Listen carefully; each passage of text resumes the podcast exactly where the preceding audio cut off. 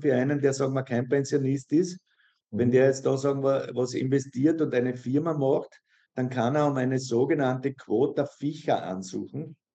Und die Quota Ficha ist also so eine Steuer, die wird festgelegt vom Government, äh, die lächerlich ist, sagen wir so. Also wurscht eigentlich, was du für eine Firma machst. Wenn du eine Quota Ficha bekommst, dann ist das zeitlebens nichts. Also da reden wir von, was weiß ich, wenn es hochkommt, 100 Dollar im Monat, ja. Perspektive Ausland. Der Podcast für Unternehmer und Freiberufler, die es ins Ausland zieht. Egal ob Steuerplanung, Auslandsfirmengründung oder Lifestyle-Fragen. Hier geht's jede Woche zur Sache. Und hier sind deine Gastgeber, Daniel Taborek und Sebastian Sauerborn. Herzlich willkommen zu unserem Podcast, in dem wir uns ja heute mit dem Thema Auswandern, Leben, Business in Nicaragua beschäftigen. Und wir haben dazu einen Experten eingeladen, freuen uns sehr, dass Sie da sind, Herr Dr. Lautner, und dass Sie heute aus erster Hand über Ihre Erfahrungen und Erkenntnisse berichten. Also unser, in unserem Gespräch werden wir uns ja damit beschäftigen, wie das Leben in Nicaragua aussieht. Ähm, nicht nur wie das Leben aussieht, natürlich auch wie äh, Business, Steuern, ähm, und verschiedene andere Umstände dort so äh, aussehen, wie, wir, wie man sich das vorstellen kann. Wir werden uns mit der Lebensqualität auseinandersetzen, darüber sprechen, was für Nicaragua spricht, was man unbedingt wissen sollte, wenn man darüber nachdenkt, dorthin auszuwandern oder dort vielleicht sogar Business zu machen. Ist ja einiges passiert. Also wenn man so Nicaragua in den letzten Jahren ähm, verfolgt hat, da äh, was die Situation betrifft, die Meinungen gehen ja ein bisschen auseinander und vor allem vielleicht auch nach persönlicher Perspektive oder Erfahrung. Sie mögen das anders sehen. Sie wohnen dort als jemand, der vielleicht da ein paar tausend Kilometer Entfernung das alles beobachtet. In der Vergangenheit gab es ja einige politische Unruhen im Land. Wirtschaftliche Schwierigkeiten haben einige Aufmerksamkeit erhalten. Oder man hat über Unterdrückung, Meinungsfreiheit gesprochen auf der einen Seite. Auf der anderen Seite gibt es eine ganze Menge von Menschen, die sagen, Nicaragua ist ein unwahrscheinlich schönes Land, erschwingliches Land, hat äh, freundliche Einwohner, eine einzigartige Kultur. Manche sagen sogar, es wäre das bessere Costa Rica, habe ich gelesen. Und es äh, hätte sehr geringe Lebenshaltungskosten, die Möglichkeit, in entspannter Umgebung zu leben und, und, und. All das sind so, sagen wir mal, die beiden Perspektiven, die man erfährt, wenn man selber im Internet mal ein bisschen recherchiert oder sich mit Leuten unterhält. Und heute äh, haben wir, wie gesagt, die Chance, äh, jemanden eingeladen zu haben, der direkt vor Ort ist, der dort lebt. Herr Dr. Lautner, vielleicht stellen Sie sich unseren Zuschauern und Zuhörern einmal selbst vor. Also mein Name ist Dr. Reinhold Lautner. Ich bin Österreicher und ich war äh, lange Jahre Dermatologe in Liezen und letztendlich zwei Jahre Dermatologe in der Schweiz, in Zürich und bin dann also mit 58 Jahren in Pension gegangen offiziell krankheitshalber, weil die Pension in Österreich erst ab 65, was ich gerade war, äh, möglich ist. Und meine, mein erster Besuch in Nicaragua war im Jahre 2003. Da war also eigentlich alles anders, möchte ich fast sagen. Und seit fünf Jahren lebe ich also in der Hauptstadt in Managua und äh, fahre dann gelegentlich äh, am Strand. Ich habe hier eine, eine Villa, die kostet 450 Dollar. Ich habe ein Auto, ich, das kostet 50 Dollar im Jahr. Ich habe ein Motorrad, das kostet 200 Cordoba für 200 Kilometer. Also das ist ein Cordoba, 35 Cordoba circa sind ein Dollar. Und dann habe ich noch drei Hunde und eine Frau und zwei Kinder. und, und so lebe ich hier vor mich hin, äh, trotz der politischen Lage, die im Ausland also sehr, wie soll ich sagen, äh, zweifelhaft angesehen wird.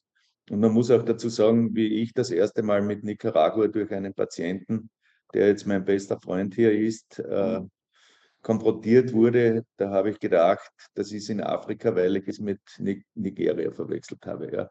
Also viele Leute kennen Nicaragua gar nicht. Ja.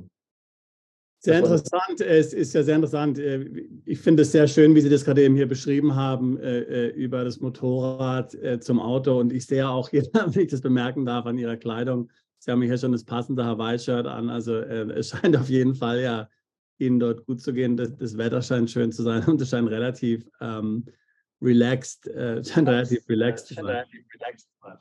Naja, es ist, also wir haben eigentlich das Wetter ist heuer ganz komisch, muss ich sagen. Also der Klimawandel, den gibt es wirklich offensichtlich, ja. Und äh, weil normalerweise hört der Regen im Anfang Dezember auf und jetzt hat es immer noch ein paar Mal geregnet zwischendurch. Also ganz hochinteressant. Aber es hat eigentlich nie unter 30 Grad und am Abend so zwischen 24 und 28 Grad. Und das ist immer schön, sagen wir so. Da hält sich, da hält sich aus, da lässt sich leben. Da lässt sich leben. Wunderbar. Ja, und es geht immer so? ein Wind. Das ist das Hervor, also der Vorteil gegenüber Asien ist, es geht immer ein Wind und du musst nicht, wenn du duschen warst, gleich wieder duschen gehen, weil du wieder patschnass bist. Ja. Das ist also ein großer Vorteil und man merkt die Hitze nicht so.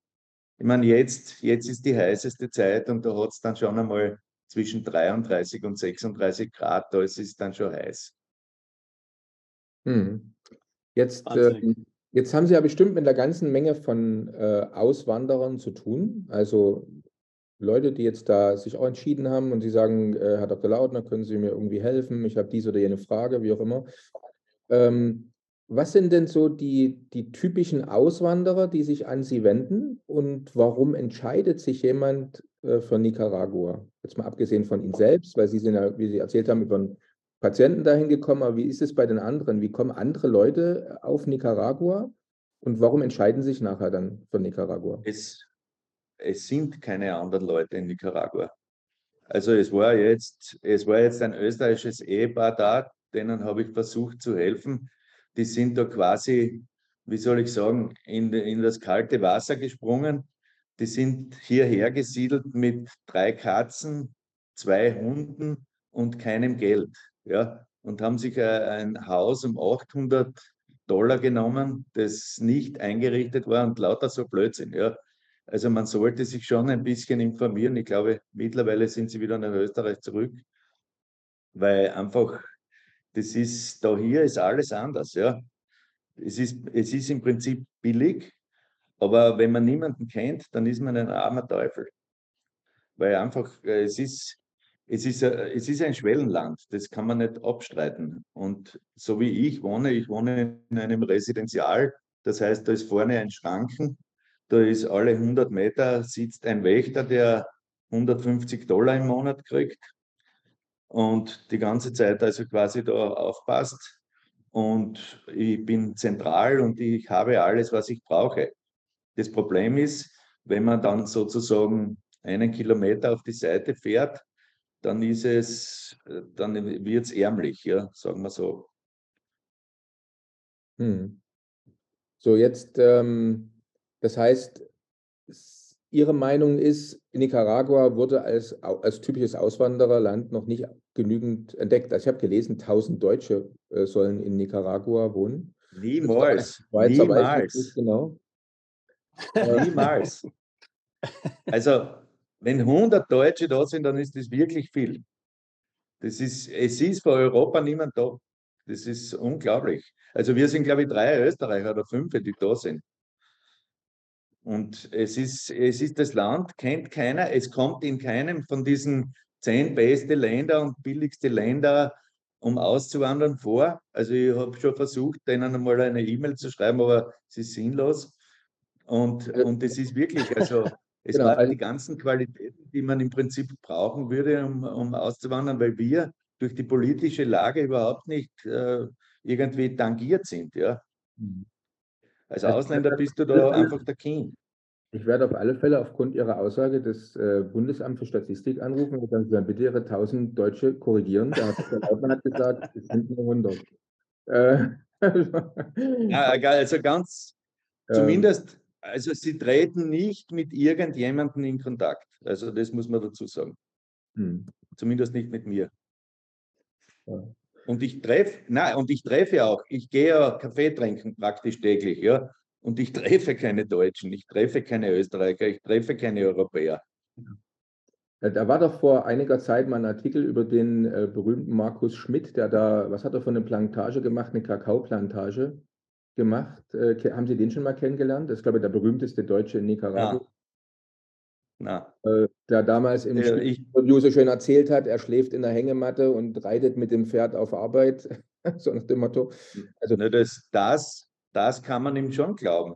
Also das ist da kein Problem, sozusagen. Du kannst da mit dem, mit dem Motorrad am Strand herumfahren oder mit, dem, mit, dem, mit diesen vierrädrigen Dingen. Äh, es ist da alles wurscht. Ja, mhm. die Polizei hält einen nur auf, um abzukassieren und da zahlt man halt dann, wenn man irgendwie alles vergessen hat und so weiter, äh, 13 Dollar oder so. Nicht? Mhm. Also 500 Cordoba. Jetzt ähm, versuchen wir es aber trotzdem nochmal vielleicht ein bisschen in äh, eine geordnete Reihenfolge zu bringen. Also was spricht, ja. was macht äh, Nicaragua jetzt interessant? Also ich, da Sebastian und ich, wir können vielleicht mal zusammen aufzählen, was wir jetzt schon bisher verstanden haben. Also ich habe jetzt verstanden, Nicaragua ist äh, ein sehr interessantes Land. Die Lebenskosten sind sehr, sehr erschwinglich. Das habe ich auf alle Fälle verstanden. Es gibt hervorragendes Wetter. Ähm, Immer? Ähm, eben, genau, also hervorragendes Wetter, Lebenskosten erschwinglich. So was haben wir vergessen. Naja, es gibt gutes Essen, günstig und nicht günstig. Weil ich meine, hier in der Hauptstadt gibt es ja doch, da sind ja 1,6 Millionen Einwohner im Plus-Umfeld. Ja. Also das ist ja praktisch fast Größe von Wien. Und davon sind, sagen wir, Hausnummer wahrscheinlich 50.000, die richtig Geld haben. Ja. Und da gibt es natürlich diese Lokale und jene Lokale. Und dann gibt es noch so für, so wie für mich, für die Mittelschicht, kannst du sagen, gibt es auch noch Lokale. Aber ich war jetzt gestern zum Beispiel wieder in einem italienischen Lokal und habe hervorragend gegessen mit einem Bier um 12 Dollar oder was. Also das heißt, das. Ja, das sind wirklich traumhafte Zustände. Naja, ich, ähm, ich habe da noch ein Lokal, dass ich das noch einfügen darf. Da gehe ich meistens Mittagessen. Da geht meine Putzfrau, die gerade da ist, die zwei Kinder, meine Frau, ich und da zahle ich 14 Dollar für ein Vollmenü mit Getränke unlimited. Für alle. Also, ja. meine, das ist, da brauchst du nicht kochen zu Hause, ja. Mhm. Also, wie, wie sehen Sie das dann? Also, Sie, Sie beschreiben das ja jetzt sehr, sehr positiv, auch jetzt hier für, ähm, ist ja gerade mal für Ausländer, ähm, die natürlich, klar, also über gewisse finanzielle Mittel muss man natürlich verfügen. Ähm, jetzt, wenn man so, wie gesagt, äh, äh mehr oder weniger aus dem Ausland nur ähm, Nicaragua als oberflächlich kennt, aus der Presse, dann weiß man ja von, den, von der politischen Situation. Also es gibt eben äh, diesen ähm, Präsidenten Daniel Ortega, der seit 2700, 2007, der 2000, seit 2007 regiert und ähm, auch so mit ähm, harter Hand, da wird Korruption nachgesagt und auch Amtsmissbrauch, Gewalt, äh, Proteste werden niedergeschlagen, äh, mehr oder weniger auch ein bisschen Ausbeutung wahrscheinlich des Landes. Wie, wie, wie sehen Sie die, wie würden Sie die politische Situation ähm, in Nicaragua beschreiben? Ein bisschen Ausbeutung ist ein bisschen untertrieben, weil momentan ist es zum Beispiel so, dass die Leute, die äh, äh, geflüchtet sind, damit sie nicht eingesperrt werden, also das sind so, zum Beispiel Presse, Kritiker, Kirchenleute, er hat ja einen Bischof eingesperrt. Also die werden jetzt einfach enteignet und die Bankkonten werden geleert von denen. Also das ist, es ist einfach eigentlich, es ist für die Nicaraguaner kannst du sagen, ist es so eine Art Diktatur. Ja. Aber er bezahlt die Polizei überdimensional in Cash, weil die Polizei es sanktioniert. Er bezahlt das Militär überdimensional. Nur das Problem in dem Land ist, was kommt nach ihm, weil er hat Lupus und ist 76 Jahre alt circa. Also das heißt, er wird, er wird nicht ewig leben, sagen wir so. Aber für uns, also für Ausländer, ist, ist es einfach, du merkst gar nichts. Wenn du dich nicht informierst, merkst du gar nichts. Hm. Und die ähm, und äh, was, was denken Sie, was, äh, was danach kommt? Haben Sie Hoffnung, dass dort, äh, ich sage mal, sich die Lage normalisiert, man zu demokratischen Prozessen zurückfindet? Oder glauben Sie, dass da möglicherweise ähm, könnte ja auch, ist ja oft ja. so, dass dann ein Machtvakuum entsteht und dann gibt es Bürgerkrieg. Äh, was sehen Sie da persönlich? Nein, ähm, nee, für, für Bürgerkrieg, für Bürgerkrieg sind die Nicaraguaner offenbar nicht geeignet, also zumindest momentan nicht, weil das, sonst hätte es das schon längst gegeben. Es ist ja seine Frau Vizepräsidentin, aber die wird sich also wahrscheinlich nicht durchsetzen, weil mein Freund aus Österreich, der war ja da so eine Art Botschafter in seiner aktiven Zeit und der interessiert sich für die politische Lage und mit dem treffe ich mich jeden Freitag und der klärt mich dann immer auf, weil ich liest nichts, weil es mich nicht interessiert, weil ich es eh nicht verändern kann. Ja, aber, aber es, es ist wahrscheinlich dann irgendwie, wollen sie schon zurücksteuern auf Demokratie, weil momentan ist ja alles von der Ortega-Familie besetzt, kann man sagen das, das Problem wäre nur, wenn es wirklich einem gelingt, dass er das einfach Volley übernimmt, sozusagen. Ja. Was aber in der öffentlichen Meinung derzeit nicht so ist, dass das scheinbar gelingen könnte. Und die Leute hoffen natürlich auch, dass der Tourismus zurückkommt, weil es war ja zum Beispiel in San Juan, war ja Florida-Tourismus mit Kreuzfahrtschiffen und was weiß ich was alles. Ja. Das, und das sind ja im, im Tourismus 80.000 Jobs verloren gegangen, wie das, wie das damit 2018 war. Mit der Studenten. 2018 waren diese Proteste dann im großen Stil, die wurden niedergeschlagen, ähm, gewaltsam und ähm, genau. ähm, seitdem gibt es, glaube ich, Sanktionen auch ähm, gegen bestimmte ähm, äh, Personen in Nicaragua. Genau, gegen, gegen ihn, gegen sie, gegen ein paar Minister, also gegen einige, ja. Also er, er, braucht nicht nach Amerika fahren, sagen wir so. Weil möglicher, möglicherweise hat er da sogar legale Probleme. Hm. Ja. Das, Gut, also die politische Situation, die ist, die, die ist, wie sie ist, die ist äh, auf, auf jeden Fall, äh, muss man sagen, auch wie Sie es bestätigt haben, problematisch betrifft jetzt aber, wie Sie sagen, dort lebende Ausländer jetzt nicht zu sehr, davon bekommen sie nichts mit. Der, der ist jetzt schon 77, man weiß nicht genau, was, was hinterher kommt, ähm, aber es könnte ähm, auch im Interesse des Landes natürlich gut, wenn es wieder zurückgeht in geordnete Bahnen, ähm, damit dann auch Tourismus und andere Wirtschaftszweige wieder angeworfen werden. Was ja noch umso mehr dafür spricht, dass man jetzt, dass man sich jetzt mit dem Land auseinandersetzt. Denn es könnte ja sein, dass das in wenigen Jahren dann umso interessanter dann ähm, wird, ähm, ähm, wenn sich die Situation ja, einigermaßen wieder beruhigt. Was interessant ist, was ich vielleicht dazu fügen kann, es wird jetzt die Straße gebaut von Costa Rica, weil die Straßen hier sind ja äh, teilweise also ohne Pickup unbefahrbar, ohne Quattro per Quattro, ja. Und was, was auch noch ist, also wenn man hierher ziehen möchte, wäre es günstig, zumindest ein bisschen die Landessprache zu beherrschen, was also unsere Österreicher, von denen ich sprach, auch nicht gemacht haben. Also kein Wort Spanisch, kein Wissen, äh, unvorstellbar, wirklich, fast wie eine Telenovela. Und, und wenn diese Straße kommt, die kommt also über San Juan, was ja das Touristengebiet ist, dann kann das natürlich wirklich schon sein, dass auch wenn Ortega noch an der Macht ist, dass da wieder ein bisschen Tourismus kommt. Weil von, von Costa Rica, die wissen ungefähr, wie die Situation im Lande ist, kommen eh Leute rüber auf Urlaub, weil es viel billiger ist. Ja? Also man kann sagen, es ist ein Bier hier kostet im, im Lokal zwischen 1,35 Dollar zu gestern habe ich ein Bier getrunken um, um 3,50 Dollar im Hardrock Café, aber das sind natürlich amerikanisiert. Nicht? Mhm. Da, geht, da geht von den Nicaraguanern keiner hin, weil das geht sich nicht aus. Mhm. Also das heißt, Costa Rica, ähm, Costa Rica liegt südlich von Nicaragua. Ja? Das heißt also, Nicaragua liegt doch, glaube ich, zwischen Costa Rica im Süden und dann haben wir Ecuador im Norden, oder? Honduras im Norden wahrscheinlich, ja. Ja, ja, genau.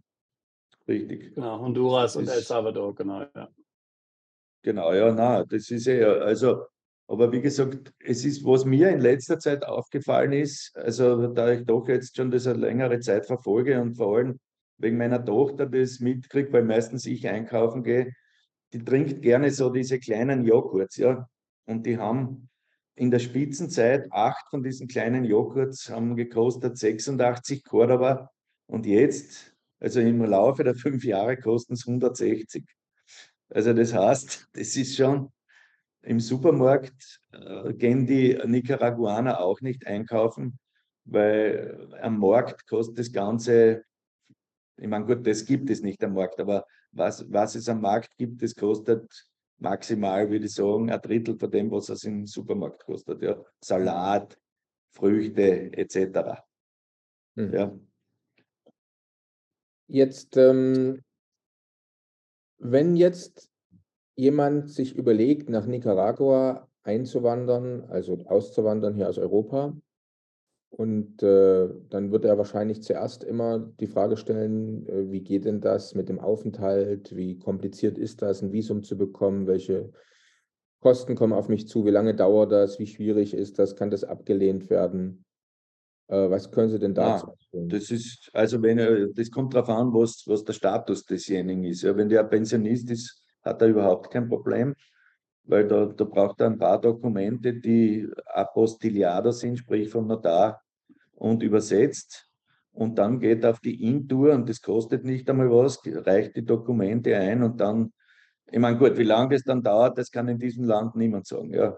Weil das kann einen Tag dauern und das kann drei Monate dauern, ja. Also das ist, das ist da hier ein bisschen anders, ja.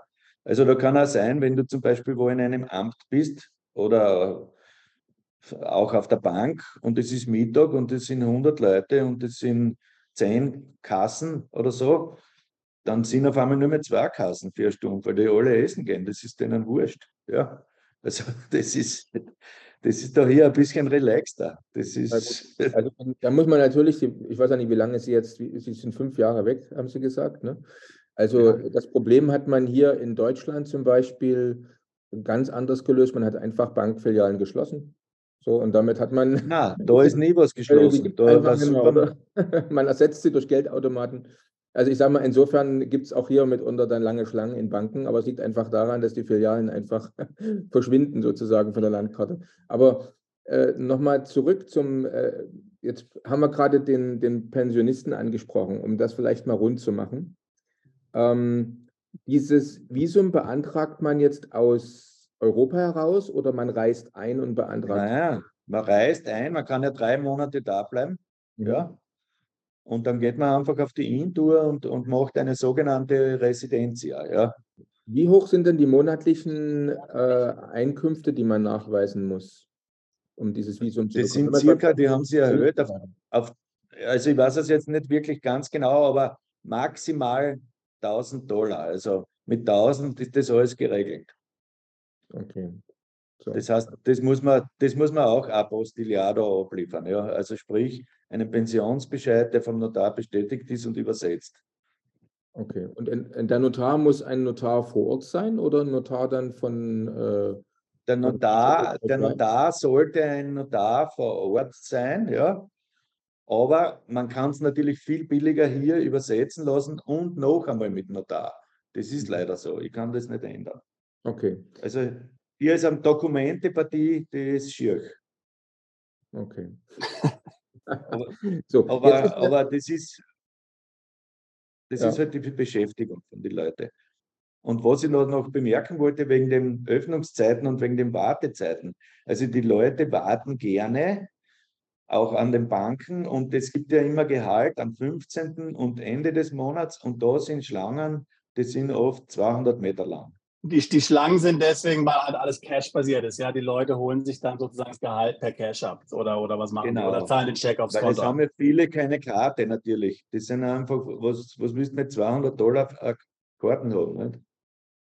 Und, mhm. und das Leben, äh, wenn ich das noch ausführen darf, warum das sich ausgeht mit diesen 200 Dollar, die die Leute verdienen für sechs Tage, zehn Stunden Arbeiten am Tag, äh, ist, weil es gibt die sogenannten Remesas familiares, sprich, die haben alle größere Familien, wohnen irgendwo zu fünft, dann gehen halt von diesen fünf, gehen drei arbeiten oder so.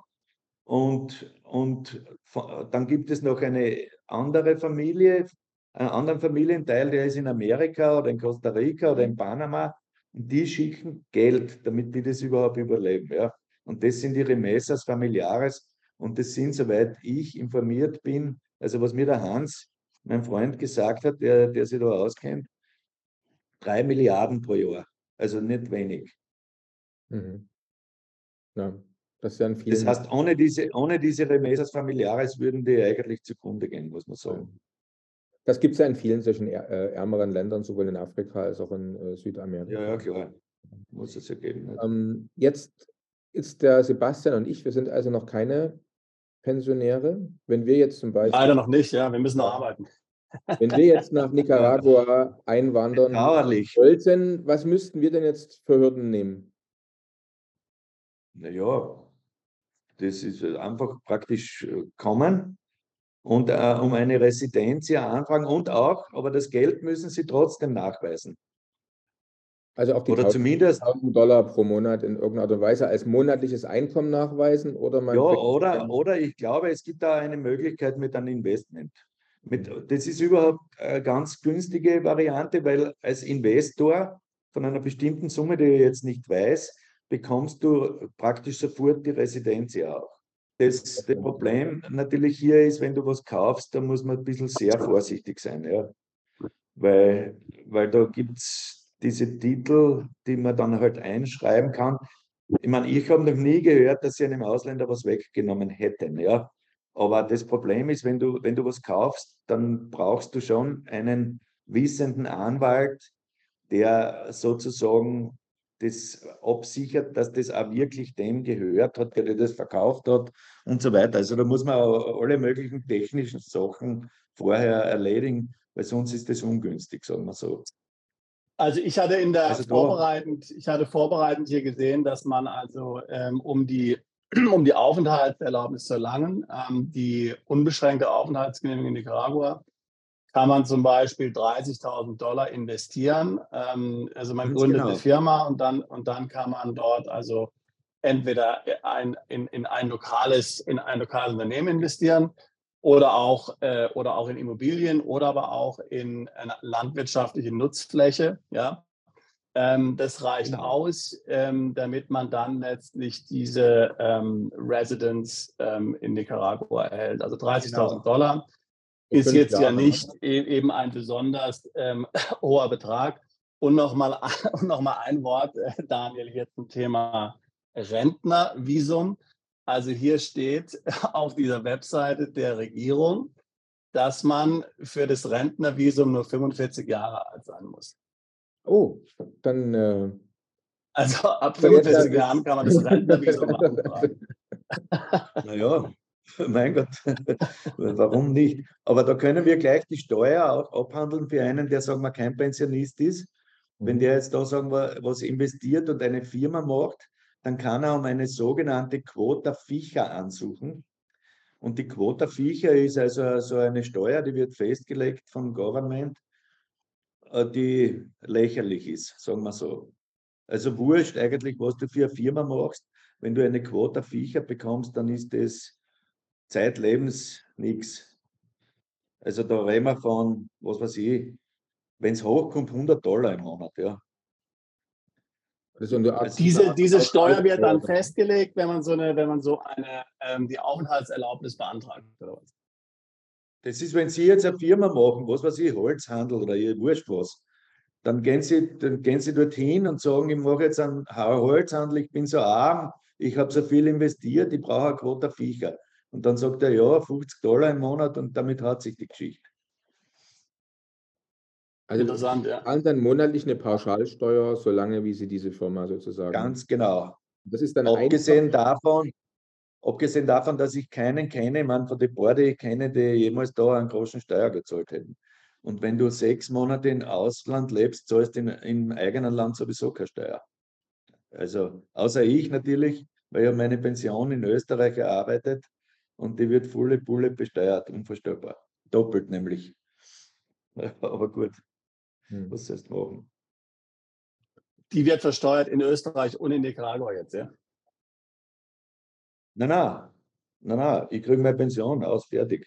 Und die wird Ja, aber okay. nie, aber ich bekomme nicht die Bruttopension, obwohl ich hier lebe, sondern weil ich sie in Österreich erarbeitet habe, muss ich sie in Österreich versteuern und Naja, ich kriege genau. die versteuerte Pension. Ja. Genau. Ja. Haben Sie, ähm, Herr Dr. Lautner, haben Sie gehört, ich, es gibt ja ähm, relativ viele ähm, heutzutage ähm, digitale Nomaden. Äh, äh Gibt es da, äh, ist das in Nicaragua eine Sache? Kommen da viele digitale Nomaden äh, vorbei, die da ein paar Monate bleiben, ähm, am Laptop dann arbeiten und so? Wie, wie, haben Sie da irgendwas kennengelernt in Ihrer Zeit da? Ja, ja, kann ich Ihnen genau erzählen. Ganz San Juan ist voller digitaler Nomaden.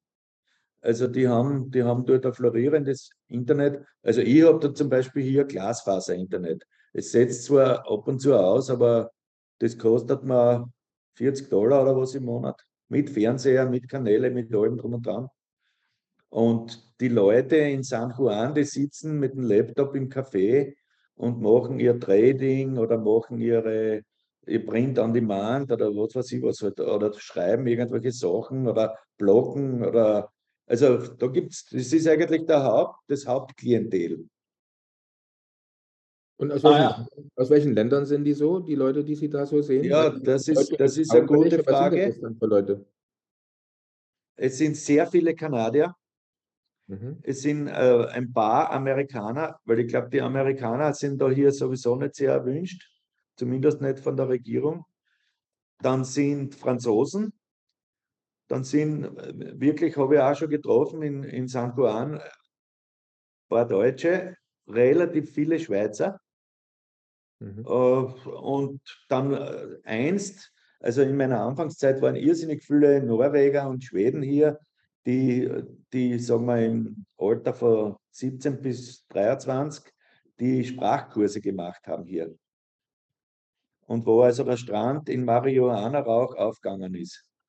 Das war, das war vor, vor, was weiß ich, vor 15 Jahren oder so, wie da, wie da noch alles eitel Wonne war, ja, mhm. politisch. Aber von diesen habe ich eigentlich in letzter Zeit nicht mehr viel gesehen. Mhm. Aber Haupt, Haupt, ich würde sagen, die Hauptleute sind Kanadier. Mhm. Und jetzt äh, ist es ja so, bleiben die dann nur drei Monate, weil sie sagen, erst drei Monate darf man sich Nein, nein, nein. nein die, die, die bleiben. Die mieten sich um 200 Dollar ein Zimmer und leben am Strand. Und, und das Internet holen sie sich im Café. Mhm. Aber die, die beantragen dann also auch so eine permanente Residenz dann sozusagen, so für eine Fünfjahresresidenz oder was? Ah, das weiß ich nicht, das glaube ich nicht. Ich glaube, dass die eher immer wieder nach Costa Rica ausreisen, dann können sie wieder drei Monate bleiben. Es ist ja vor San Juan, hast du nur 20 Kilometer, ungefähr 20, 30 Kilometer bis zur Grenze. Dann fährst du mit dem Taxi dorthin, das kostet nichts dann, gehst, dann machst du den Prozess, der dauert zwei Stunden und dann fährst du wieder heim. Und dann hast du wieder drei Monate. Also die tun sich das nicht an, dass nach Managua fahren und dann diese, diese, diesen mhm. Prozess machen. Das heißt, man kann sich damit im Prinzip ähm, zwölf Monate im Land letztendlich aufhalten vom Jahr, minus diesen, äh, minus sozusagen viermal den einen Ausreisetag sozusagen. Ganz genau, ganz genau. Das geht immer. Mhm ich habe immer alle Monate verlängert. Wenn du nicht ausreist, dann darfst du nur, also nach drei Monaten nur mehr einen Monat bleiben. Ja? Und irgendwann war es dann plötzlich aus. Also da haben sie dann gesagt, ich darf jetzt nicht mehr, ich muss jetzt ausreisen. Ja? Und da bin ich halt dann, weil ich sowieso meine Mutter besuchen wollte, nach Österreich gefahren. Und dann gilt es wieder drei Monate. Ja. Mhm. Ja, wie ist das mit dem, mit dem Führerschein eigentlich? Äh, das ist ja auch eine, eine Sache in vielen Ländern, äh, haben wir schon mit ähm, Gästen auch gesprochen, dass sie deswegen das Land einfach alle drei oder sechs Monate einmal verlassen, wieder einreisen, damit der Führerschein weiterhin gültig ist. Wie ist das in Nicaragua? Ah, das ist, also ich habe, glaube ich, ich bin mir nicht sicher, aber ich glaube, ich habe einen abgelaufenen Schweizer Führerschein, weil meinen österreichischen Führerschein haben sie mir bei einem Zugraub gestohlen, wo sie alle im Zug mit Schlafgas in den Schlaf geschickt haben und das ganze Geld war weg. Zug von Zürich nach Wien. Eine tolle Sache. Ah, ich dachte schon, in Nicaragua wäre das passiert. Das ist, in, das ist in Zürich und in der Schweiz passiert, ja. Ja, na, unvorstellbar. Wirklich, unglaublich. Aber wurscht, auf jeden Fall. Und ich glaube, mein Schweizer Führerschein ist abgelaufen und ich fahre mit dem die ganze Zeit, ja. Und einer hat zu mir gesagt, der ist abgelaufen, sage ich, was er will. In der Schweiz läuft nichts ab. Und die glauben da alles. Also das ist da hier komplett wurscht. Offiziell solltest du den Führerschein ändern. Ja, wenn du ein gesetzestreuer Mensch bist, dann, dann äh, sollte man das beantragen, ist aber kein Problem. Österreichischen und Nicaragua-Führerschein, falls einmal einer abgenommen wird. Hm. Sehr gut. Ähm, also zu dem steuerlichen Thema nochmal. Ich hatte jetzt äh, vorbereitend ähm, hier auch äh, gelesen, so bei den ähm, einigen Ressourcen online, zum Beispiel bei Deloitte, äh, dass in Nicaragua bei den Steuern auch das sogenannte Territorialprinzip anwendet. Ja? Das heißt, dass im Grunde genommen man nur Steuern auf die Einkünfte bezahlt, die jetzt eine Nicaragua, eine Quelle in Nicaragua haben. Ja? das heißt also, wenn jetzt jemand zum Beispiel als digitaler Nomade dort arbeitet und jetzt hier einen ausländischen Auftraggeber hat ähm, oder möglicherweise eine Firma im Ausland hat, ähm, dann sind diese Einkünfte in Nicaragua ähm, nicht steuerpflichtig. Haben Sie davon schon mal gehört? Also ich würde das Steuerproblem überhaupt links liegen lassen, weil erstens einmal gibt es da nicht so irgendwas wie eine Steuerfahndung oder so irgendwie, ja. Dann alles, was digital ist, geht sowieso überhaupt vorbei. Und, und, und es interessiert niemanden, was ein Ausländer da hier macht. Also das heißt, okay. jeder, der das ist auch eine Aussage. Ja, ja, na wirklich. Und jeder, der da Steuer zahlen würde, der ist selber schuld, sagen wir so. Das ist, also da passiert nie was. Das gibt es nicht. Das ist, das ist, das muss schon eine Riesenfirma sein, die auffällig ist, sagen wir so. Sagen wir, du machst hier einen Pharma Pharmakologie-Standard und setzt eine Milliarde um, ja gut, dann wird er dann hellhörig, das ist ja klar, aber, aber sonst. Also für Normalsterbliche äh, außen vor. Hm. Das lässt man lieber, das, das ist dann lässt, lässt dann auch die Regierung in Ruhe. Ja. Dann, also sobald du politisch nichts machst, ist du, bist du nicht existent. Hm. Jetzt mal für Aufenthalt. Wir haben jetzt die Aufenthaltserlaubnis, die, wir haben sogar über die Fahrerlaubnis gesprochen schon, aber jetzt nochmal Arbeitserlaubnis. Gibt es da irgendwas zu sagen? Ganz speziell interessiert immer wieder unsere Zuschauer, Zuhörer. Nehmen wir mal an, jemand ist, so wie hier zum Beispiel äh, Arzt oder jemand ist Rechtsanwalt, Steuerberater. Überhaupt kein Problem gibt ja mitunter dann zulassungspflichtige Berufe in vielen äh, anderen Ländern. Ja, verstehe. Na, überhaupt kein Problem.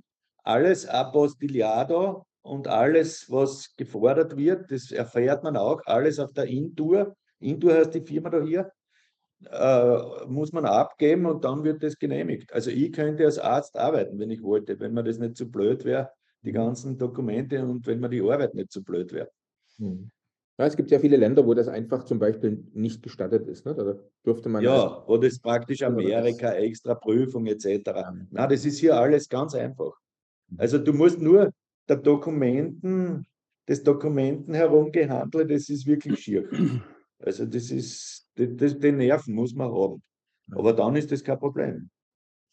Und sie verlangen ähm, halt für alles irgendein Zertifikat. Hm. Verstehe. Ähm, dann eine andere Frage, wie machen Sie das jetzt mit Sie persönlich äh, mit, mit, mit Banken? Haben Sie jetzt dort in Nicaragua Bankkonten oder nur ausländische Bankkonten? Was würden Sie da empfehlen? Ja, das ist auch interessant. Da kann ich Ihnen den Prozess erklären, wie ich das mache und wie ich das auch anderen empfehlen würde. Es ist ja so, da hier kriegst du eigentlich normalerweise mit, als Pensionist keine Kreditkarte mehr, aber du kriegst natürlich eine, Debitkarte und du kriegst auch ein Konto. Ja, also ich habe ein Konto bei der Bank, heißt die Bank hier.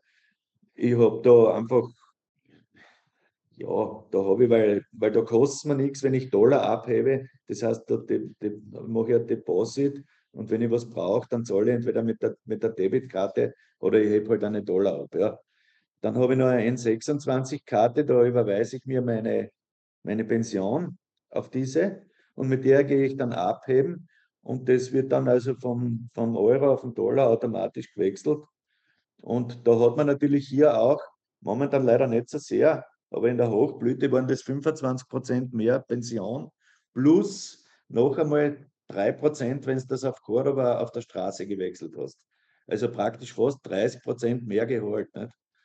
Und jetzt sind wir, glaube ich, auf 1,07, beziehungsweise die FED hat ja wieder die Zinsen erhöht, da wird der Dollar wahrscheinlich wieder stärker werden, dann wird es halt 1,05 oder 1,06 sein.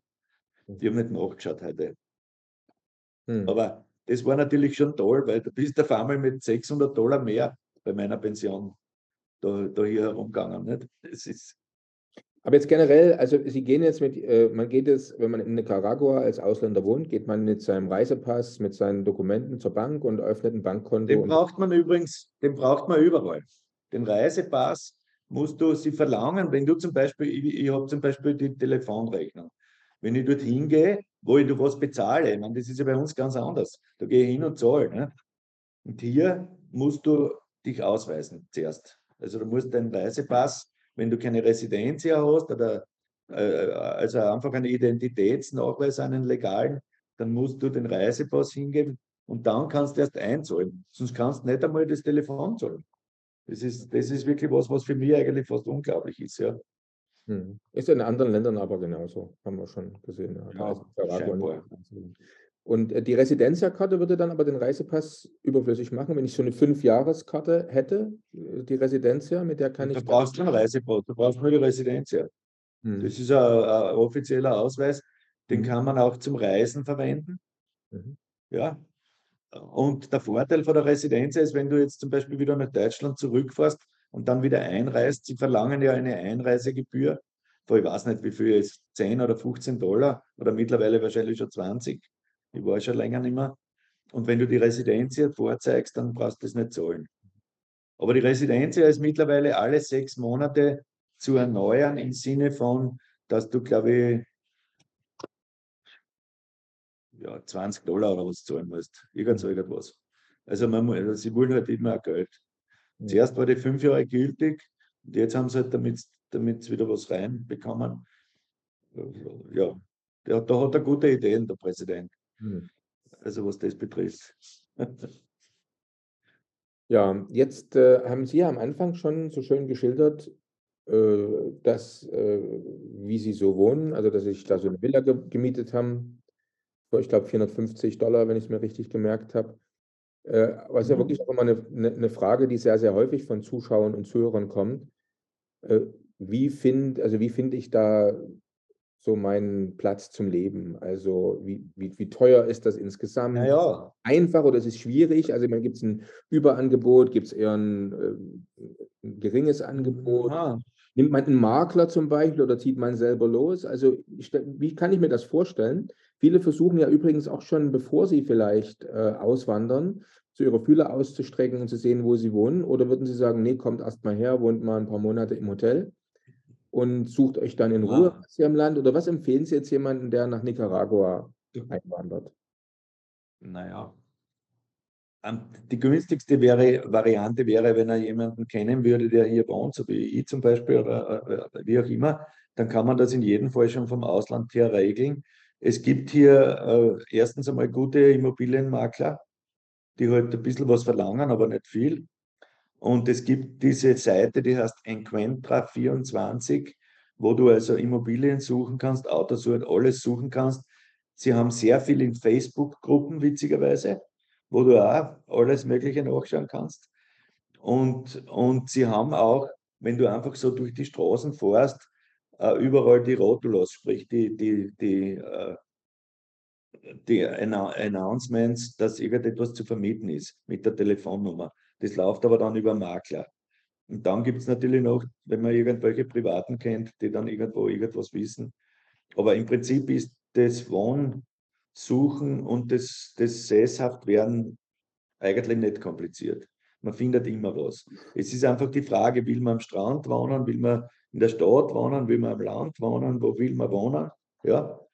Also je, je weiter man weggeht von der von dort, wo alle wohnen wollen, ist, desto einfacher ist es. Mhm. Und Managua, Managua ist einfach so groß und, und eigentlich so arm, dass es immer was gibt. Und vor allem momentan in der politischen Lage gibt es ja sehr viel zu vermieten und zu kaufen um günstigstes Geld, weil die Leute einfach nach Amerika flüchten. Und bevor der Daniel ihnen das wegnimmt, wollen sie es verkaufen. Das heißt, da ist also auch eine breite Basis für, für eine Negotiation, sprich, das kannst du mhm. sehr gut verhandeln noch. Mhm. Was weiß ich, wenn der sagt 150.000 und du sagst morgen 100, dann funktioniert das wahrscheinlich. Mhm. Also das ist, die, das ist die Lage. Aber wie gesagt, man kann also durchaus auch kommen und sich ein bisschen, was weiß ich, gibt ja Airbnb auch und alles Mögliche. Also wenn man, wenn man nicht einen Überanspruch hat, dann kannst du einmal um 200 Dollar wohnen am Monat und in aller Ruhe das irgendwas suchen. Äh, aber Sie haben jetzt, Herr Dr. Lautner, schon sehr, sehr spezifisch vorhin gesagt, dass Sie jetzt ja auch in eine gated Community gewählt haben mit Bewachung und so weiter und so fort. Also ist das was, was Sie jetzt ähm, Europäern oder generell Ausländern stark ans Herz legen würden, aus Sicherheitsbedenken oder äh, wie würden Sie das einschätzen? Wie da in der Community lebe? Na, also ich bin jetzt wirklich lange im Land, wenn man alles, wenn man alles zusammenrechnet. Ja. Ich habe noch nie eine Situation gehabt, noch nie. Und man kann ganz normal, also wohnen, wurscht, wo eigentlich, wenn das nicht gerade irgendwie super remote ist und super arme Leute, die uh, super entfernt sind von irgendetwas. Und, und es sind sowieso alle Häuser abgesichert selbst. Ja. Also es ist überall ein Zaun, es ist überall ein Stacheldraht. Es ist ja fast wie in Südafrika. Aber, und es hat jeder einen Hund, also ich habe drei. Und, und äh, man, wird, man wird eigentlich nie brutal attackiert, sondern es gibt einfach so diese Gelegenheitsdiebe. Bei meiner Schwiegermutter hier zum Beispiel, die wohnt auf einer Straße in einem Barrio, also die sind arme Leute, ja. Und da kommt einer mit dem Messer hinein und in die, in die Wohnung, weil er sieht, sie ist allein und sagt, sie soll ihm das Handy geben. Nicht? Also solche Sachen können da passieren, theoretisch. Da hier kann das nicht passieren, weil da einfach alles abgesichert ist. Aber wenn man sich normal aufhält und nicht die Wohnungstür offen lässt und so weiter und so fort, dann passiert eigentlich nichts. Und am Abend muss man halt ein mhm. bisschen schauen, wo man geht. Ja. Aber wenn man fährt mit dem Auto, dann passiert auch nichts, weil diese Car-Checkings oder so, das gibt es da hier nicht. Mhm. Also ich, ich würde sagen, es ist wahrscheinlich das sicherste Land in ganz Lateinamerika und Mittelamerika. Was auch an der, an der, sage ich jetzt mal, totalitären Regierung ein bisschen liegt, so oft so in solchen Ländern, dass die Sicherheitslage da dann ähm, äh, gut ist, weil es drakonisch bestraft wird. Ja, ja das, das würde ich gar nicht sagen, weil die Leute, die eigentlich die Verbrechen begehen, ich meine, meine, meine Frau ist zum Beispiel mit den Kindern spazieren gegangen, da sind zwei mit dem Moped gekommen, haben sie mit einer Pistole bedroht und sie soll ihnen was geben. Nur sie weiß natürlich die Umstände, da hat überhaupt nichts mitgehabt, nicht, nicht, einmal, nicht einmal ein Handy oder nichts. Und die sind halt dann wieder weitergefahren. Aber die werden eigentlich nicht von der Polizei verfolgt, solche Leute. Ja. Nur das ah. ist eine ganz eine seltene Sache und du musst in einer Gegend wohnen, wo einfach diese Leute kursieren, sozusagen. Ja. Ah, ja. Hm. Aber das ist zum Beispiel in San Juan, wenn du am Strand wohnst, da ist so viel Polizei, da passiert überhaupt nichts. Ja. Also da, da wird ja gefeiert, da gibt es ja alle fünf Meter Bar und da steht halt alle, alle 100 Meter steht der Polizist mhm. des Abends.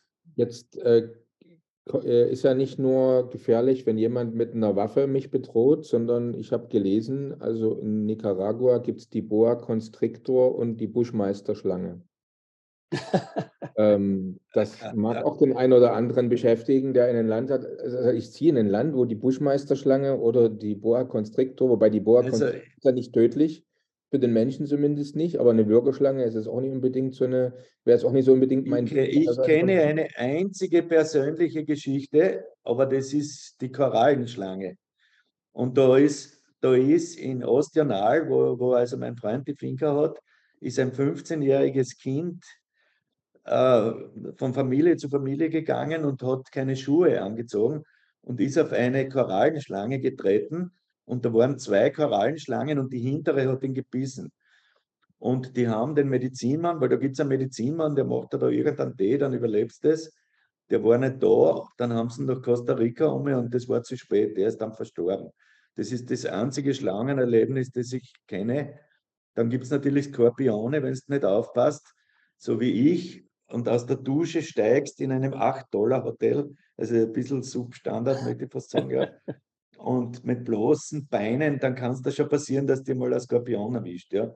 Aber das war, das war eigentlich weh dann hat's, aber sonst war das nichts. Wenn wir Und dann gibt es noch am Strand das Problem, wenn du nicht aufpasst, zum Beispiel auf der Playa de Coco, das einer der schönsten Strände, würde ich sagen, weltweit ist, da gibt es die, da gibt's die Rochen. Also auf den bin ich auch gestiegen. Das tut dann dreieinhalb Stunden so wie eine ganz verschärfte Nagelbetteiterung. So Schmerz, Schmerz, Schmerz. Und das muss man dann mit Hitze behandeln. Also da steckst du dann den Fuß in den Sand, weil der hat eh 60 Grad oder was. Und nach drei Stunden hört das einfach wieder auf. Das sind so die Probleme. Schlangenproblem gibt es überhaupt keins. Ja, gut. Also bis auf das, was wir schon geschildert haben, aber abgesehen davon war das, äh, das Thema Tiere. Sie hatten ja vorhin auch über Hunde erzählt, also äh, offensichtlich lieben Sie ja Tiere. Äh, haben Sie schon mal ein Ozelot oder ein Gürteltier gesehen? Weil die soll es ja auch in Nicaragua geben. Es gibt ja durchaus auch Tierliebhaber, die de also deswegen, weil sie die Natur lieben oder Tiere lieben in andere Länder. Also, wenn Sie wollen, kann ich Ihnen Fotos von diesen Tieren schicken, weil mein Freund hat die alle auf der Finca. Er hat mir gerade gesagt, ob ich Fotos brauche. Gibt es alles, ja. Er hat sogar Kojoten. Mhm. Die haben da hier unheimliche Angst vor Kojoten, weil das ist irgendwie so ein heiliges Tier, so weiß ich nicht. Aber auf jeden Fall wunderschöne Viecher. Wie ist denn das, Herr Dr. Lautner, dort, äh, so wenn man sich jetzt so den, äh, den Lebensstil so, so vorstellt, so als Europäer, wenn man jetzt ein bisschen, also ohne jetzt hier besonders reich zu sein, ein bisschen mehr Geld hat als der Durchschnitt, ist es dann üblich, dass man dann Hausangestellte hat, also weiß das ich, Putzfrau, Koch, Fahrer und sowas, haben das so die Mittelklassefamilien da? In diesem Land macht niemand etwas selbst. Also was auch noch zu bemerken ist, also alles, was die Fortbewegung betrifft, ja, zum Beispiel Autoreparatur, wenn du hinfährst zu deinem Mechaniker, der dir empfohlen worden ist für irgendeinen, da kommst meistens davon mit unter 100 Dollar, praktisch wurscht, was das ist, außer es sind Ersatzteile zu machen. Also das ist exorbitant billiger als bei uns. Dann die Arbeitskräfte sind exorbitant billiger. Also mein Nachbar zum Beispiel da drüben, der ist ein Günstling des Präsidenten, der hat sich gerade einen, einen Riesenford gekauft, weil er ein kleiner Mensch ist. Dann hat seine Frau auch ein neues Auto und der hat, glaube ich, sechs Hausangestellte, weil er gerade ein Kind gekriegt hat. Der hat einen Chauffeur und er hat fünf Empleadas. Und mhm. das geht alles mit, dem, mit der Geldwäschemethode des Landes äh, funktioniert das alles. Also, Würden Sie auch bestätigen, ein Freund, hat mir, ein Freund hat mir das so vorgerechnet, der auch äh, immer äh, in einem ähnlichen Land eine Hausangestellte oder sogar zwei Gärtner und Hausangestellte hatte, der sagt, wenn du eine Hausangestellte hast oder einen Gärtner und eine, Haus und eine Putzfrau zum Beispiel, äh, das Geld, was du denen im Monat bezahlst, das erwirtschaften die selber, indem sie für dich auf dem Markt einfach günstiger einkaufen. Also wenn du die schickst, dein Gemüse, dein Obst und dein Lebensmittel kaufen. Ja, leicht. Einfach, leicht. so viel preiswerter bekommen, dass automatisch eigentlich das Gehalt für die schon wieder. Aber ist das auch ungefähr ja. so? Könnte man das bestätigen? Nein, das ist hundertprozentig so, ja. Das ist so. Weil die, natürlich als Ausländer bist du immer der Depp. Chele. Das heißt, die erkennen dich, also kannst du dich gar nicht verstellen. Und dann ist einmal der Preis schon mal, sagen wir, Hausnummer 20 Prozent höher, außer wenn du so wie ich sagst, hey, ich lebe da, hör auf mit dem Scheiß, ja. Aber, aber, aber das fängt beim Taxi an. Also die Taxis, ich habe die ersten zwei Jahre nur im Taxi verbracht und das hat mir im Monat gekostet, was weiß ich, 60 Dollar, wenn es hochgekommen ist. Ja. Da bin ich aber überall hingefahren, halbe Stunde links, halbe Stunde rechts. Und, und dann äh, notgezwungen, ohne Auto, bin ich auf den Strand, das sind, sagen wir, vier Stunden Autobus, das hat dann auch 60 Koraba gekostet, also 2 Dollar. Mhm. Also das heißt, die, die, Transportsachen, wenn du kein Auto hast, am Anfang ist auch null Problem. Mhm. Und das Taxifahren ist auch nicht gefährlich und momentan haben sie jetzt den InDriver, die App, und da gibst du einen deinen Preis und der akzeptiert es oder nicht und sonst tust du halt 5 Koraba, 10 Koraba mehr, bis er es halt akzeptiert. Nicht? Also ich habe auch mal in, also, einem Land, in einem Land äh, vier Jahre lang gewohnt. Da hatte ich einen Fahrer, äh, der äh, hat mich gekostet mit im nagelneuen Toyota Corolla 200 Euro im Monat. Und äh, zu diesem Preis hätte ich weder mir ein Auto mieten, kaufen, finanzieren, ah, leasen können. Ja. Der Fahrer war mit drin und der hat dann im Prinzip alles erledigt, was ich brauchte. Und wir haben zum Einkaufen geschickt, da war im Prinzip acht Stunden oder zehn Stunden, zwölf Stunden am Tag, wie auch ich ihn gebraucht habe, im Paket mit seinem Auto. Naja, das war ganz spannend. Ja, das ist das Luxury Life. Ich habe einen BMW, einen 5er BMW gehabt, den habe ich zerstört, wie ich noch gearbeitet habe. Und dann habe ich, dann habe ich mir mal dadurch, dass ich kein Auto hatte, eine Monatstaxi-Rechnung machen lassen. Gell? Also das heißt, ich, ich habe ein Monatsende gezahlt und meine Tochter war da gerade in der Disco-Zeit und die hat dann meistens so um vier in der Früh angerufen und gesagt, Papa, kannst du mich abholen? Und dann habe ich gesagt, Monatstaxi-Rechnung. Und dann hat sie das Taxi geholt. Und für mein BMW bitte die Leasingrate war 500 Euro. Und die, die ganze Rechnung, die ich hatte am Ende des Monats inklusive Tochter, war als höchste 140 Euro. Mhm. Also von was reden wir? Ich meine, in Österreich ein Auto zu haben, wenn es nicht weit weg fährt, ist sowieso ein kompletter Schwachsinn. Mhm. Ähm, eine Sache, die noch interessant ist, Herr Dörgler, ist die ganze Frage, jetzt haben wir ja über, über, über, Kinder auch schon gesprochen, wie ist es so mit, mit, mit Schule und äh, ähm, was, was ah, macht man da? Staatliche Schule, Privatschule, äh, wie, wie machen Sie das? Das ist ein gutes Thema.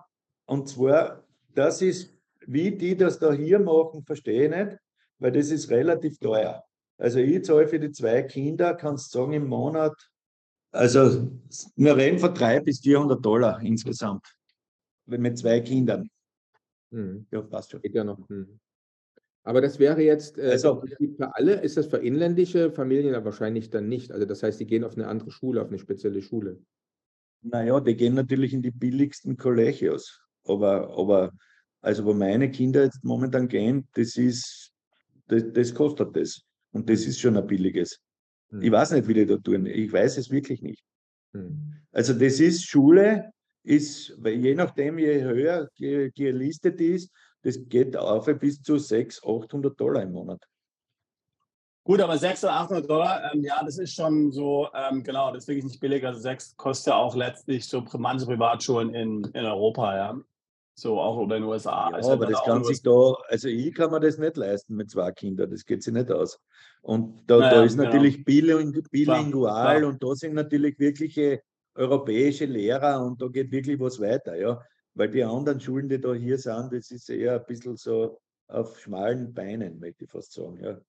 Hm. Aber Sie sind also jetzt, jetzt haben Sie gesagt, Sie zahlen 300, 400 Dollar und, und damit sind Sie zufrieden, was die Kinder so bekommen an, ähm, an, der, an, der, Bildung? Naja, da, da muss man derweil einmal zufrieden sein. Also, ich meine, da hier in dem Land ist es ja leider so und das kannst du praktisch nicht abstellen. Ich meine, ich habe es jetzt geschafft, dass ein Tag handyfrei ist. Aber sie spielen den ganzen Tag mit dem Computer, den ganzen Tag. Es ist einfach ganz fürchterlich. Der eine hat ein Tablet, der andere hat ein Handy, dann haben sie zu dritt mit dem, mit dem, mit dem, äh, mit dem Cousin, die, dann machen sie eine Videokonferenz mit dem Spiel und lauter so Theater. Also es ist unfassbar. Das ist, und das ist ja, das hat mir schon, glaube ich, zwei Wochen gekostet, dass ich eingeführt habe, dass es beim Essen kein Handy gibt und lauter so Sachen. Ja.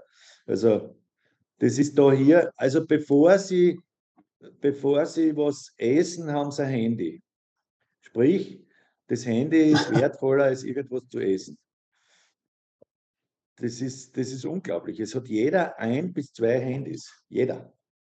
Und die Kinder sowieso. Wahnsinn. Du siehst alle im Café, siehst alle so. Alle.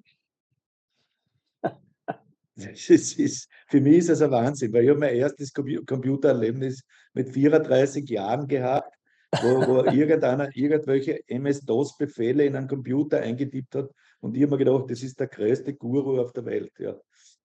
Das ist richtig schier. Und wie sieht es mit der gesundheitlichen Versorgung aus? Wie, wie ist das privat oder gibt es ein staatliches System? Was muss man machen? Na, gesundheitliche Versorgung hervorragend. Allerdings, also es gibt da das Hospital Vivian Bellas, das ist total international. Allerdings sollte man da schon schauen, dass man irgendeine, äh, irgendeine Security von daheim hat, dass das auch bezahlt wird, weil das ist teuer. Wie, was heißt teuer? Also wie kann man sich das vorstellen? Äh, haben Sie so einen Preis, ungefähr eine Zahnarztbehandlung? Also, äh, naja, das, das kostet gleich einmal vier Wochen ein paar tausend Dollar. Mhm, okay.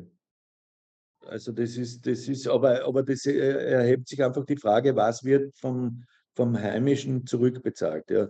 Mhm. Also ich glaube, dass da schon, dass da schon Abmachungen geben kann, beziehungsweise Versicherungen geben kann. Das müsste man recherchieren. Da bin ich jetzt momentan nicht äh, ganz informiert, ehrlich gestanden. Mhm. Okay. Aber wenn man das hat, ist es überhaupt kein Problem. Also wirklich nicht. Das Gesundheitliche, das ist, das ist ohne Probleme. Okay. Äh, gibt es zum Thema Kryptowährung eigentlich was zu sagen? Nicaragua an Kryptowährung? Es gibt ja Länder, die sowas ja. generell verbieten. Ja, ja, Salvador. das überhaupt nicht? Oder wie ist das in Nicaragua? Na, ich glaube, dass Kryptowährungen schon, dass schon was gemacht wird. Allerdings in San Juan am Strand mit den Leuten, die sind Kryptotrader viele. Aber, aber die, ich glaube, dass die heimischen, Einheimischen hier nicht einmal wissen, was Krypto ist. Also ehrlich gestanden, das ist, das ist ein Thema, das ist, existiert eigentlich nicht. Das ist einfach, da ist, da ist, da ist der Cordoba, der, wird, der, der ist relativ in letzter Zeit relativ stabil. Es sind ja die Benzinpreise seit Monaten auf 43 Cordoba pro, pro Liter. Mhm. Also das heißt, das war viel billiger, aber jetzt ist es halt teurer. Aber es geht. Wo, wo bekommen die das, das Öl, also das Benzin her oder das Öl her, die, ähm, die Nicaragua? Naja, da hat es einmal ein Abkommen gegeben mit dem Ex-Präsidenten von Venezuela, mit dem äh, Chavez. Und der hat ihnen meistens um 500 Millionen Dollar Sprit geschenkt, die dann der Staat natürlich einkassiert hat, plus die Steuern und so weiter. Also es liegt ja da so viel Geld im Land herum, das eigentlich nur im Land verwendet werden kann, eben aus diesen ganzen Abkommen, die da waren. Das haben auch die Koreaner haben eine Planta um 30 Millionen Dollar geschickt, die offiziell irgendwie wieder einkassiert worden ist und lauter so Sachen. Also, aber das sind einfach politische Dinge, die uns nicht zu interessieren haben. Ja. Und äh, der Sprit, ja, er ist da, äh, sagen wir so, gibt kein Problem. Was das Problem ist, was wir noch nicht angesprochen haben, das ist zum Beispiel, dass natürlich, weil das doch ein Schwedenland ist, bei mir ist es auch ab und zu so, dass einmal zwei Stunden kein Wasser ist, dass einmal fünf Stunden kein Strom ist, dass einmal drei Stunden kein Internet ist. Aber in letzter Zeit, ehrlich gestanden, relativ selten und manchmal, wenn es, sagen wir, stürmt oder wenn irgendwelche Wetterbedingungen sind, die nicht normal sind, weil wenn Sie sich da die Elektrizität anschauen, ich meine, da kann ich auch ein paar Fotos schicken, dann wundert man sich, dass es überhaupt einen Strom gibt, ehrlich gestanden. Ja. Hm. Wie wird da Elektrizität also, produziert in Nicaragua? Ah, die, die, der Präsident ist da, glaube ich, ziemlich der Eigner von der ganzen Elektrizität. Und sie haben sehr viele Windräder in, in San Juan. Und äh, sonst wüsste ich eigentlich gar nicht, wie sie es machen. Sie haben, glaube ich, mit den Vulkane haben sie da irgendwas am Laufen, mit Wärme und so weiter. Mhm. Also von Costa Rica ich weiß es nicht. gehört, dass Costa Rica zum Beispiel relativ viel äh, Energie äh, aus Wasserkraft gewinnt. Das war für uns auch sehr. Ja, ja. ich glaube, das, das haben sie da auch mit den mit, mit, mit die Vulkangeschichten. Mhm. Wärme und Wasserkraft wird sein. Und Windräder haben sehr viele. Also die sind da unten da werden sicher, was werden das sein? 70, 80, schätze ich einmal. Und wie hoch ist Ihre monatliche Stromrechnung? Ja, das ist auch interessant. Das, das ist ganz verschieden. Also bei mir ist es nicht ganz verschieden, aber da in diesen Departments ist es ganz verschieden, weil es gibt was, wenn du unter einem gewissen Betrag bist, dann kostet der Strom praktisch nichts. Und ich schalte ab und zu die Klimaanlage ein und so weiter und ich zahle im Monat zwischen 1500 und 2000 Cordoba, also sagen wir hochgerechnet maximal 60 Dollar. Mhm. Und das Wasser kostet 10 Dollar.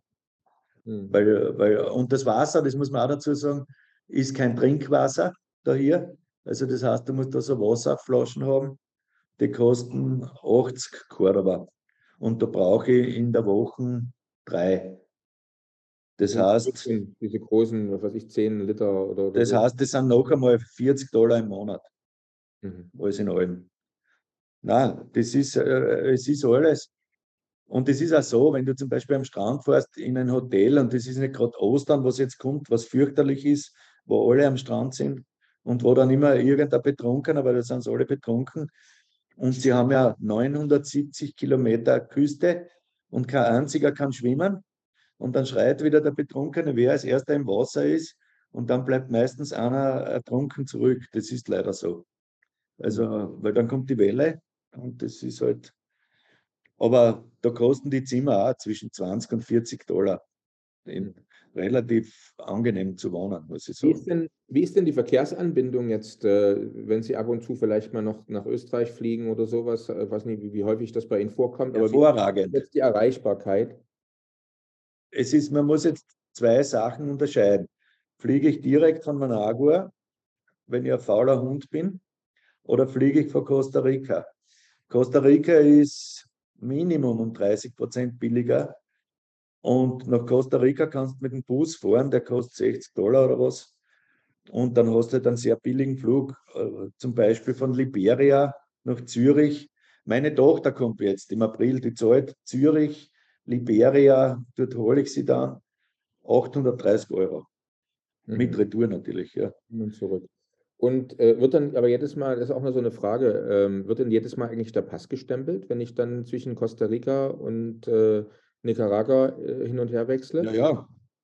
Also ja, wenn, Sie jetzt, wenn Sie jetzt im Prinzip äh, jahrelang das, das, Spiel da so machen, also gerade wie Sie hatten vor uns erwähnt, digitale Nomaden, drei Monate rein, drei Monate raus, also im Prinzip immer diesen Tag. Nein, nein, nein. Drei Monate rein, einen Tag raus. Ja, ja, ist klar, aber es wird da halt jedes Mal, kommen zwei Stempel, oder? Ich, ich frage es ja, ja, ich habe gerade gemerkt, mein Pass ist gerade voll. Ich äh, habe gerade mit Entsetzen festgestellt, weil ich ja, ja. von Griechenland in die Türkei ähm, reise zum Beispiel und da werden immer jedes Mal mhm. schon gestempelt und plötzlich der Pass voll. Ja, so. ja, ja, nein, nein, das wird immer ganz legal alles abgestempelt, klar. So. Aber der große Vorteil von Zürich, Liberia ist, du musst nicht über Amerika fliegen. Weil hier von Managua geht fast alles über, über, über Kanada oder über Amerika. Ja.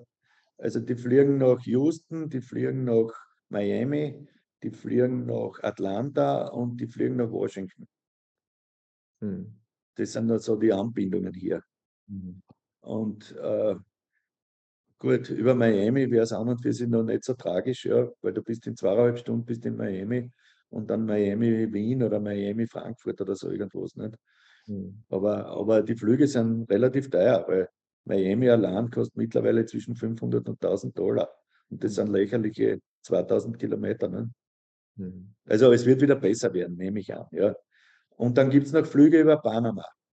Die Panama-Flüge gehen dann meistens über Spanien, über Madrid. Das ist auch sehr angenehm, muss ich sagen, bin ich geflogen. 700 oder was. Also das, das ist alles, was nicht über Amerika geht, ist angenehm. Mhm. Das ist einfach, weil, weil die Amis einfach, wie soll ich sagen, sie sind mittlerweile mit diesen Cancelungen und mit dem ganzen Zeug und mit diesen extra Visa. Mhm. Ich meine, Kanada brauchst du auch ein Visum jetzt, das ganz ein blödes, gleich deppert wie Amerika. Also das würde ich alles nicht empfehlen, weil da, da fliege ich von Costa Rica und danke. Sie brauchen ein Visum, ja. aber für einen Transitflug brauchen Sie ja kein Visum. Doch. Ich bin, ich bin Transit gewesen, wir haben es nicht mitfliegen lassen. Nach, nach, nach Toronto. Na, geht nicht, na, kein Visum. Sag ich, was? Ich fliege nach Nicaragua. Nein, nein, nichts. Ohne Visum nicht einsteigen in den Flieger. Und das Visum ist fast so blöd wie das für Amerika. Mhm. Also. Sie meinen, das ist ESTA für Amerika, ja, dieses, diese, diese Ja, ganz genau. Ist quasi Esther, ident, ja. kannst du sagen. Ich habe das nicht gewusst und der Dame hat das auch nicht gewusst. Und die, die Pointe an der Geschichte war, der Flieger hob dann ab ich hätte müssen das Hotel zahlen und so weiter. Und der Flieger hatte dann einen Defekt und kam zurück und dann haben die alles zahlen müssen. Das war super. Mhm. Und dann habe ich das Visum natürlich eh elektronisch gehabt und am nächsten Tag bin ich halt dann geflogen über mhm. drei Ecken. Mhm. Da habe ich gebraucht, Österreich, Managua, fünf Tage. Das war super. Wahnsinn. Kleine, kleine Weltreise. Ich habe über meine Reisetätigkeiten könnt ihr ein Buch schreiben. Hm. Aber bitte. Jetzt, ähm, wenn jetzt einer der Zuschauer, Zuhörer wer auch immer ein Interessent äh, sagt, Nicaragua, das äh, hat mich jetzt äh, begeistert, überzeugt, ich würde mir das gerne mal angucken oder würde es auf meine Shortlist setzen als ein potenzielles Auswanderungsland. Was haben Sie denn so für Tipps und Empfehl Empfehlungen? Also wie gehe ich das jetzt an? Naja, das kommt darauf an, von wo er kommt. Nicht? Als Österreicher kann man zum Beispiel den Herrn Ulrich Salomon, das ist der, der Konsul hier, kontaktieren. Der hat vier Kaffeefinkers und der kennt sich sehr gut aus und der ist auch sehr hilfreich, muss ich sagen. Dass er der, der weiß auch, wie die Funktionen im Lande sind und so weiter und so fort. Der kann dann mal helfen.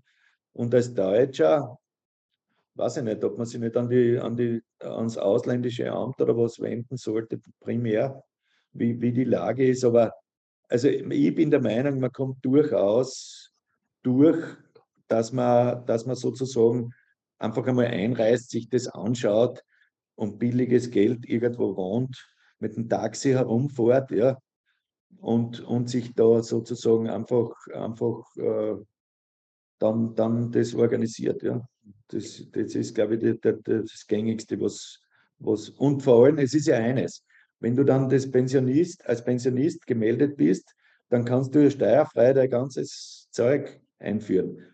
Auto ohne Steuer etc. etc. Also mhm. die, da, da, sind sie schon sehr, sehr kulant, muss ich sagen. Allerdings darf das Auto nicht älter als sieben Jahre sein. Mhm. Sonst muss man halt dann bestechen. Das, mhm. ist, das geht auch. Und äh, bieten Sie auch äh, für äh, Auswanderer entsprechende Hilfe, Unterstützung und so weiter und so fort? Ich, würde, ich, würde, ich hätte durchaus nichts dagegen, wenn wenn Sie meine Mail weitergeben, mhm. dass, dass die mich anmelden, da habe ich kein Problem. Und mit entsprechend, ich bin ein Auswanderer und so, dass ich überhaupt weiß, um was es geht, ja. Mhm. Helfe ich gerne. Das ist, das Wir ist blenden Ihre Details hier gerne ein, ja. Also das ist sicherlich sehr, das ist sicherlich sehr, sehr hilfreich. Also ähm, genau, also immer ja so das vor Ort wissen, was Sie ja zweifellos haben und so die Erfahrung, die ist halt auf jeden Fall sinnvoll. Genau. Das ist also per Mail kann man da und dann kann man ja auch telefonieren mit WhatsApp und so weiter. Also das ist ja alles heutzutage kein Problem nicht. Klasse. Das ist ja. Wenn Sie jetzt ein bisschen in die Zukunft blicken, also sagen wir mal Nicaragua in fünf Jahren, in zehn Jahren, wo sehen Sie denn dann das Nicaragua als Land, als Auswanderungsziel? Ja, es sagen wir so, es ist momentan gut, und es kann meiner Meinung nach aufgrund der politischen Lage, die uns zwar nicht betrifft, aber das Land betrifft, es kann eigentlich nur besser werden, ehrlich gestanden. Allerdings glaube ich, dass eine Zwischenphase von drei bis fünf Jahren wahrscheinlich notwendig sein wird. Also sagen wir, der Daniel stirbt, dann wird es dann wird's da ein bisschen so eine, eine Wickel-Wackel-Phase geben von drei bis fünf Jahren, bis sich das alles wieder irgendwie was uns aber auch nicht betreffen wird, muss ich dazu sagen. Also die, daran, dass es da hier super ist, ändert sich nichts. Hm. Das, ist, das ist einfach, und ich verstehe, wie gesagt, nicht, dass das in keiner einzigen, können Sie mal reinschauen, die ganzen Travel Guides, die zehn Länder, wo man am billigsten, am besten lebt, in keiner einzigen kommt Nicaragua vor. In keinem einzigen. Hm. Naja, das werden wir jetzt ja vielleicht ändern. Da, ja. Ah, ja, genau. ja, das, wenn, ja, wenn ihr so mächtig seid, das wäre ja nicht so schlecht. Auf jeden Fall. Na, es ist hier wirklich, man kann, es ist einfach tranquilo, sagen wir so. Ja. Und, und es ist einfach, man kann ja wirklich, wenn man sich zum Beispiel ein bisschen auskennt, im, ich mache momentan sehr viel Artificial Intelligence Geschichten, ChatGPT und Midjourney und so weiter und versuche da oder schreibe Sachen oder Translations. Also ich versuche über das Internet ein bisschen ein Zubrot zu verdienen, kenne mich jetzt wirklich schon richtig gut aus und wir jetzt wahrscheinlich dann mich als Professor für Artificial Intelligence bewerben, da hier auf der Uni. Das ist, das ist einfach, das ist da alles möglich, ja, sagen wir so. Und wenn man da sich da ein bisschen auskennt und sagen wir 2000 Dollar im Monat dauernd verdient, das Internet hier ist super, dann kannst du einfach umziehen und hast nie mehr ein Problem mit irgendwas, weil mhm. alles wurscht ist.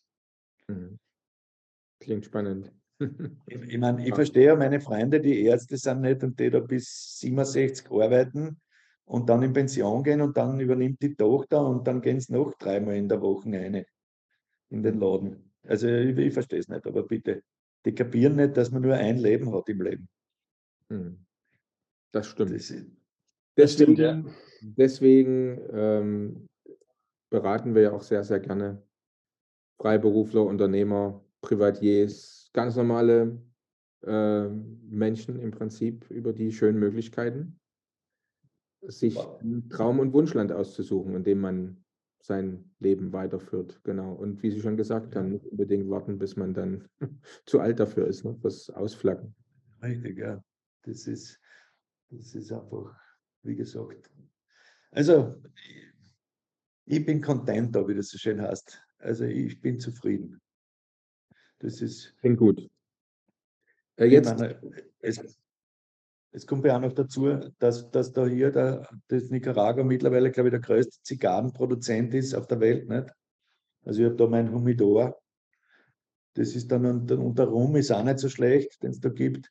Das heißt, wenn man dann im Abendrot sitzt mit einem Rum, mit einer Zigarren und mit einer lässigen Musik auf der Hängematten, dann kann da nicht viel falsch sein, oder? Ja. Äh, jetzt, Sebastian, hast du noch eine Frage? Ansonsten hätte ich meine drei Schlussfragen. Ja, nee, ich bin äh, hier, ich bin glücklich. Ne? Ich habe ja. alles gefragt. Ja, wir haben immer so drei, drei Fragen noch zum Schluss. Kurze Frage, kurze Antwort.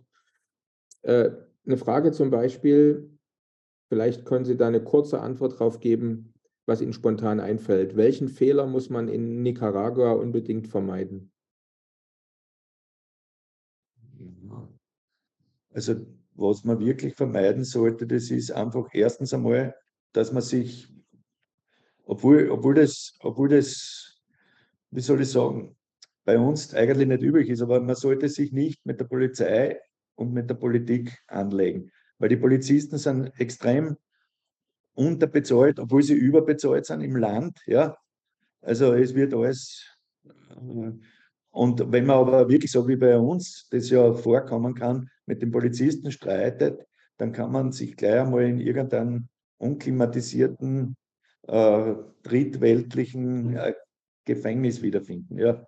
Also immer zu der Polizei immer freundlich und danke und Ding und Jack. Und dann sind die auch freundlich. Also es, so gibt es kein Problem. Mhm. Gut, dann zweite Frage. Ähm, was ist denn Ihre Lieblingssehenswürdigkeit in Nicaragua? Wenn jemand kommt und nur Zeit für eine Sehenswürdigkeit hat, was muss man gesehen haben? Äh, der Vulkan Delica. Unvorstellbar. Ein richtig aktiver äh, Vulkan.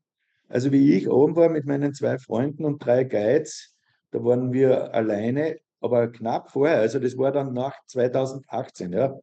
Knapp vorher waren da täglich zwischen 70 und 120 Leute oben. Das ist dann nicht mehr lustig.